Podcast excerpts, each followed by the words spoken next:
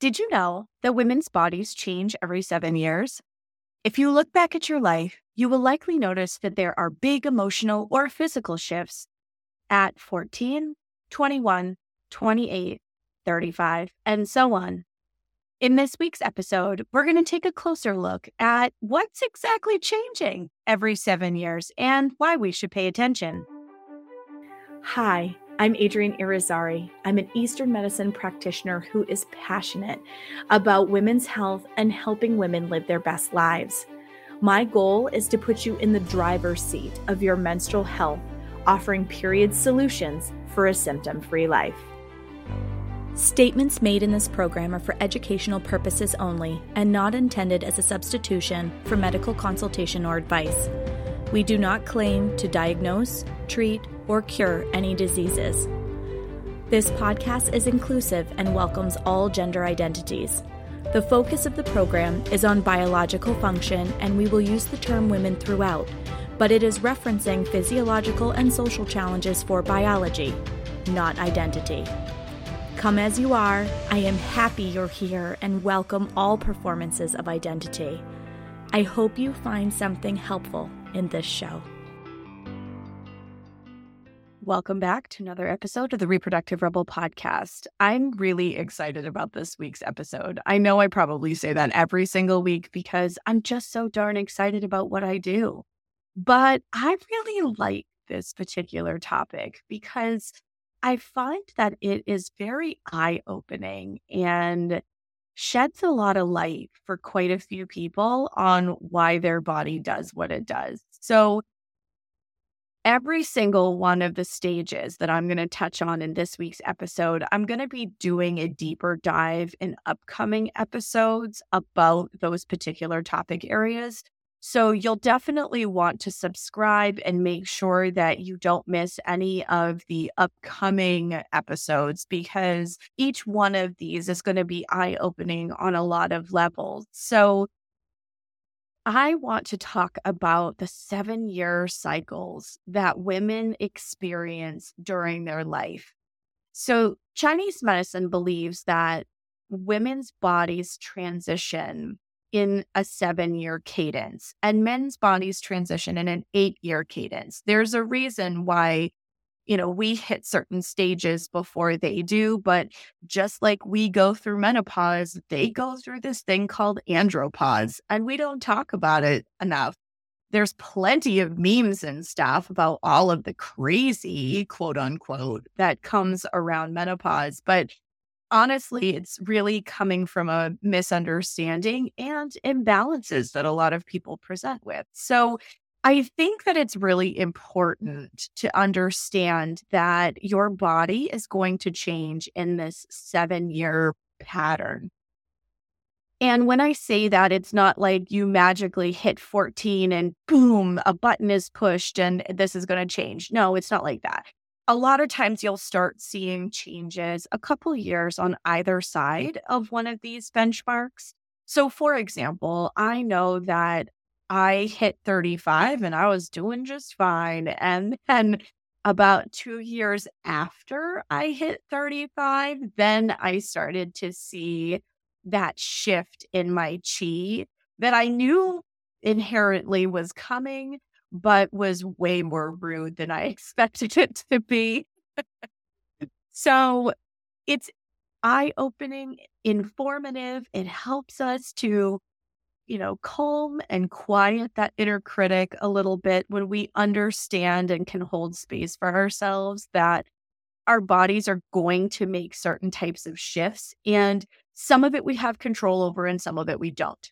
So, Chinese medicine believes that there is this concept of inborn qi, which is what we inherit from our parents at birth the quality and quantity of that chi is determined by the health and wellness of our parents at the time of conception, but that it's more of a finite supply of chi.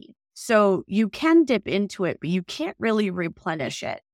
You can think about it like a savings account, maybe something more like a trust is a little better analogy because once things are in it, they're in it and you can pull from it you can deplete it, but you can't add to it after the fact. Acquired chi is the aspect of our vitality that we can influence. So we get chi from our food, we get it from our environment, like sunshine, we get it from our lifestyle. We can improve this aspect of our chi through eating high quality foods, practicing a balanced lifestyle, living in harmony with the seasons, all of those kinds of things. So it's kind of like putting money into a checking account. You can spend from it, you can put into it, but that part you can influence. So keep that in mind as we start talking about some of these transitions because, you know, what you inherited, you don't have any control over, but there's quite a lot that you can do with diet, the quality of what you're eating, your lifestyle. Are you, you know, running around all the time like your hair's on fire? Or are you giving yourself time to rest, down regulate, change of scenery, whatever it is to help your body to calm down and relax?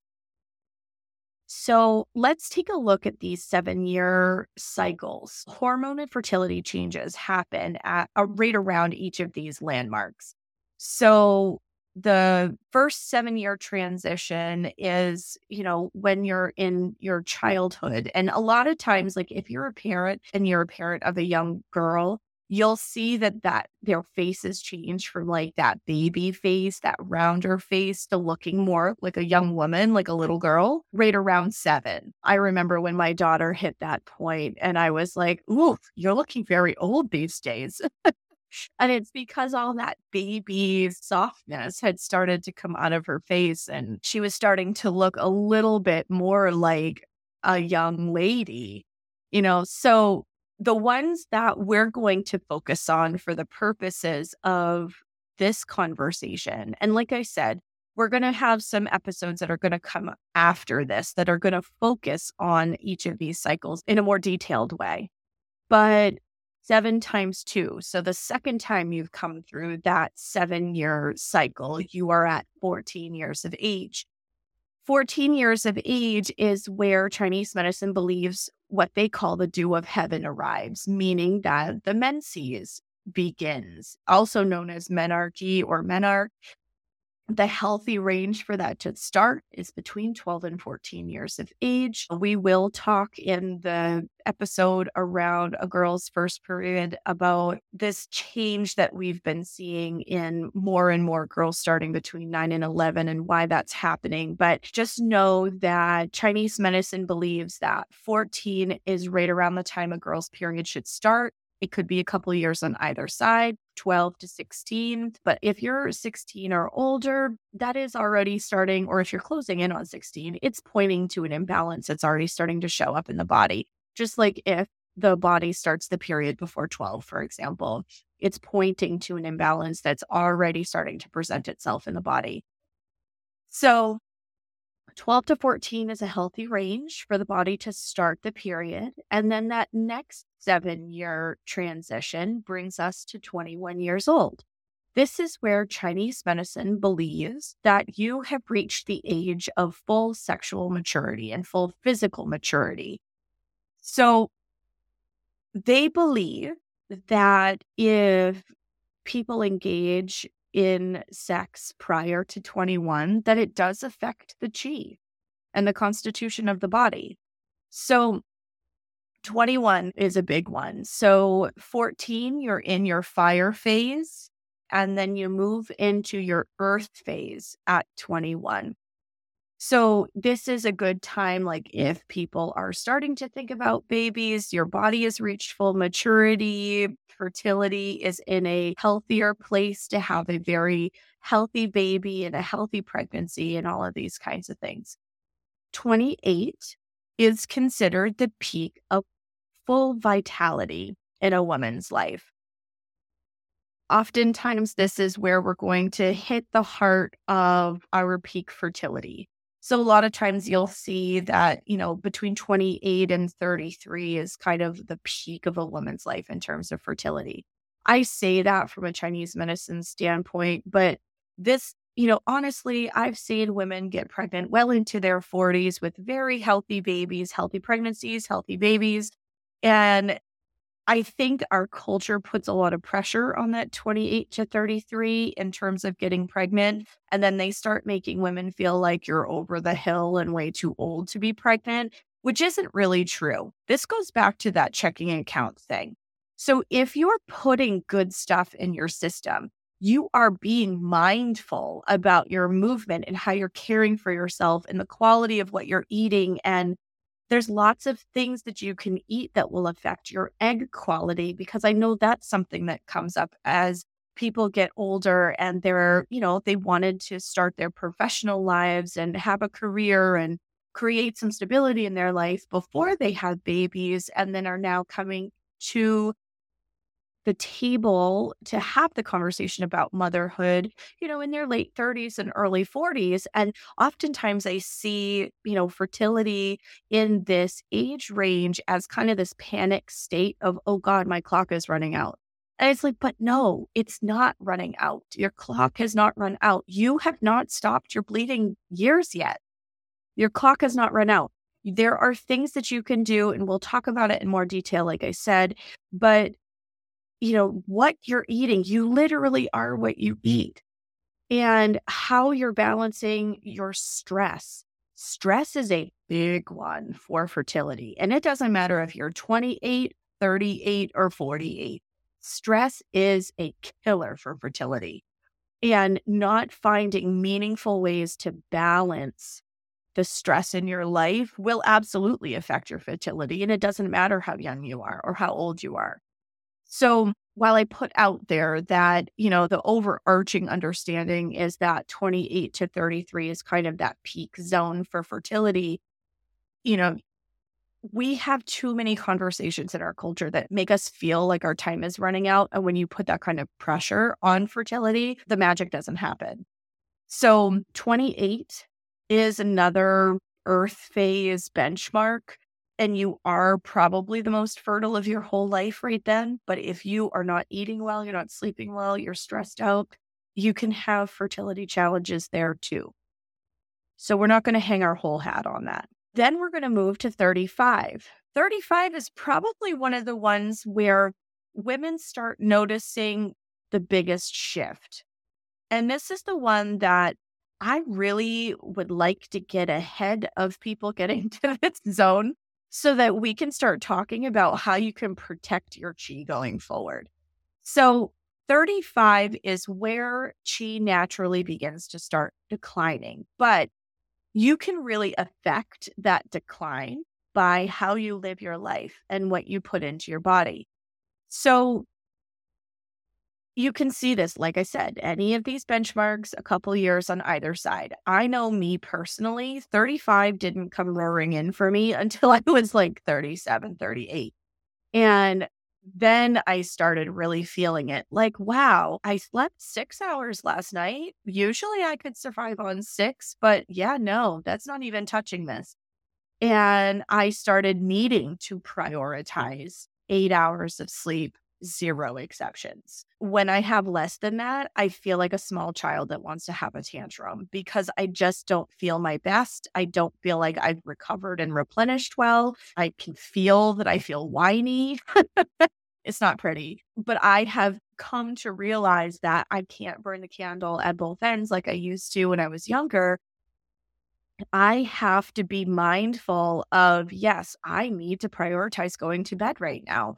Yes, I need to prioritize making sure that I'm getting three square meals a day and I can't just do this grazing snacky stuff or forget to eat lunch or things like that because I just didn't feel good and I was getting brain fog and all of these kinds of things. So you know, when I began to more meaningfully look at, you know, I actually really need to put in what I'm taking out, right? So this is responsible spending in a checking account.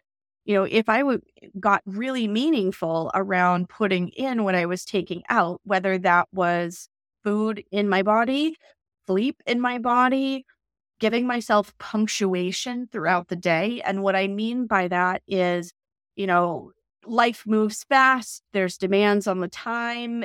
You know, I've got kids, I've got to run places, all of those kinds of things. And then having moments where I get to completely unplug, not look at my phone, not spend time with TV, go out in nature for a walk, things like this. One of my favorite tools is actually feet up the wall.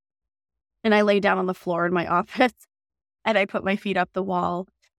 It changes my perspective it takes me out of that need to go, go, go, go, go all the time kind of energy. And when you create meaningful punctuation like that, it could be feet up the wall. If you work in a big corporate office, maybe it's taking a lap around the floor and taking a stop at the bathroom or filling your water bottle or whatever. But just, you know, take that time to decompress for a few minutes, turn off for a few minutes. That actually helps the spend in your chi. So let's make this meaningful and doable. Like this doesn't have to be, I have undivided meditation time. I mean, if you have that, that's beautiful. And I'm actually finding that as I get older, I need more of that time in order to feel well adjusted, in order for my stress level to be managed in a more appropriate way. And, you know, maybe as I continue to age, it will become more and more of a meaningful part of my life. But even just little ways that, you know, not eating lunch at your desk and working all the way through your lunch, then you're not getting a break, right? You might have been able to maintain that when you were younger, but once you hit 35, like, and that natural chi decline starts to take place, those types of habits, you're going to burn through what you have for resources faster. And even if you're putting good stuff in, you might be taking out of that account faster than you're putting things in. And that isn't a healthy balance either. So 35 is really one of the most pronounced shifts that a lot of women start to notice. It starts becoming really apparent that, oh, there's something going on in here. 42 is the next one. 42 is where our yin begins to decline. Some women start noticing this closer to 40. Some notice it, you know, 44 into their mid 40s. But yin begins to decline, meaning that unless you're proactive about making sure you're staying hydrated. And yes, I'm talking about more than just water.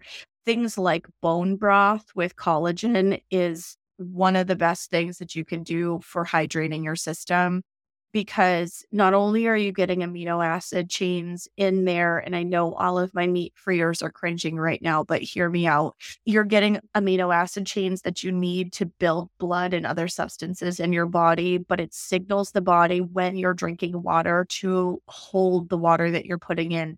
So you don't have to come in with the 64 ounce jug that you drink three times a day when I see people that are in that yin decline period, they're like, oh, yeah, I'm drinking tons of water. And I'm like, but you're still feeling thirsty. You're going to the bathroom all the time. So it's going straight through you. It's not serving you in the way that you need it to.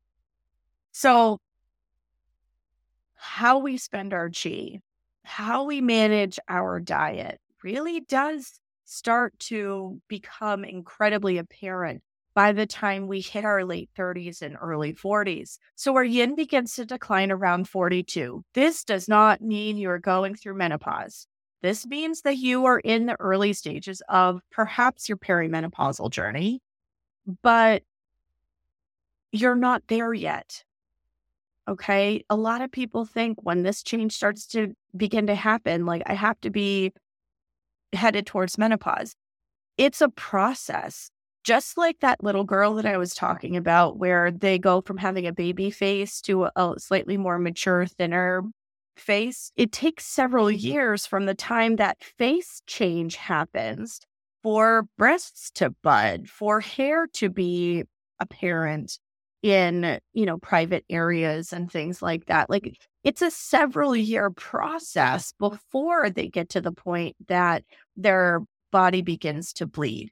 It's the same thing here. You start to see signs of it, but it's a several year process as your sea of blood begins to dry up as you're headed towards menopause.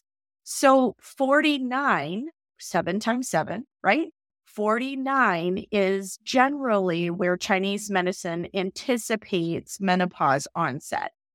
So that age range can be 48 to 52. And again, it could be a couple of years on either side of that. I've had women who have come into my practice and gone, I don't think I'm going through menopause yet. And then a couple months later, we meet and they're in their mid 50s, right? And they're like, oh, I think I might have started that transition because now I'm getting hot at night and now my I feel like my fuse is super short. Is that normal? Right.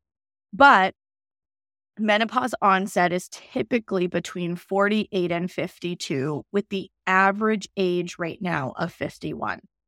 And that does change a little bit, but right now, the average age is 51. The longer you hold on to your bleeding years, the healthier you're going to be. So it's not a bad thing to start early in terms of being mindful about how you're spending your energy. Like, if I could get a hold of every early 30s something and say, hey, girl, you'll thank me later, but here's what's going to happen. And if you start, you know, putting these kinds of things into your diet, lifestyle, routine, mindfulness practices, all of those kinds of things, like you're going to come out on the other end way better. And oh man, I wish I could get a hold of everybody. This is why I have this show because I want this information to be out there so that women can learn meaningful ways of taking care of their bodies. A lot of times we have all of these menstrual issues and we start seeing them typically 35 and older. It's because our chi is declining. The way that we move through the world is changing. What we need to put into our body is changing. All of those kinds of things make a lasting impact on our health as we age, our bone density as we become older women. Like every woman should have a weight training program in their life of some sort by the time they're 35 years old. Ideally, start it before that. And when I say that, this does not mean that you have to be a power lifter. Okay. Western culture thinks that we need to do everything to a friggin' extreme, and we don't. We don't. This could be two to three pound weights while you're doing your barre class. Like it doesn't have to be crazy, but your body needs that muscle tug on bone in order to keep your bone health and your bone integrity. And that starts becoming a progressive issue when you are 35 and older. Okay. So learning where these benchmarks are and how to meaningfully care for yourself at each of these transition points is going to help your elder years, your older years, your golden years, whatever you want to call them. I like to think of them as golden years because I feel like the best is yet to come. My 20s were a shit show. I was one health problem after another when I was a younger woman, my late teens through my late 20s, man, I had more problems with my period. My endometriosis ran my life because I didn't know how to take care of myself. I didn't know what I didn't know. You know, I would have made different choices around birth control. I would have made different choices around partners. I would have made different choices around a whole bunch of things if I had known then what I know now. And so this is why I'm so passionate about this show reaching as many people as possible because you don't have to have buyer's remorse where you sit at 42 and go, well, shit, I wish I had known this way back then because I would have made a whole bunch of different choices. I hear that every day in my practice. Man, Adrienne, I've learned more with you in an hour than I've learned. You know, I wish I could go back and tell my 15 year old self, fill in the blank, right? I had a, I had a couple that was in this week. She said the same thing. She's like, oh, she says, I wish I had known at my daughter's age what you're telling me now because I, my whole life would have been different. So I'm really hoping my dream for this show is that it will help people to make these choices to help their bodies live their best lives through their entire life. So take this information, share it with a friend, you know, make sure that you're subscribing so that as these episodes come out over the next few weeks about healthy menstruation and healthy first starts for periods and all of these life transitions, because I am going to go into more detail with these transitions, like this is important information. Share it with friends, introduce the show to them. Like women need to know what they don't know. My hope is that this show is going to empower you and your friends and future generations of women to live their healthiest and best lives because periods don't have to rule our life. They only do because we don't understand or haven't been taught how to take care of them. Whenever I meet people who have relatives of Asian descent or Indian descent, those women really are plugged in in terms of how to care for themselves, because they've had grandmothers that have been reminding them about certain things and and those types of oral history traditions. And it's beautiful because this is the information that this is why Western culture is so damn unhealthy. These are things that our mothers and our grandmothers and our great grandmothers understood and has been lost as we've gone along. And I just want everybody to know this stuff so that you don't have to suffer with endometriosis pain that takes you out of work two or three days out of the month. You don't have to pass out trying to have a bowel movement because it hurts to have a bowel movement while you're on your period. I don't want you to be like, oh God, I'm awake between one and three in the morning and I am like sweating through my sheets. What is wrong with me? There's nothing wrong with you.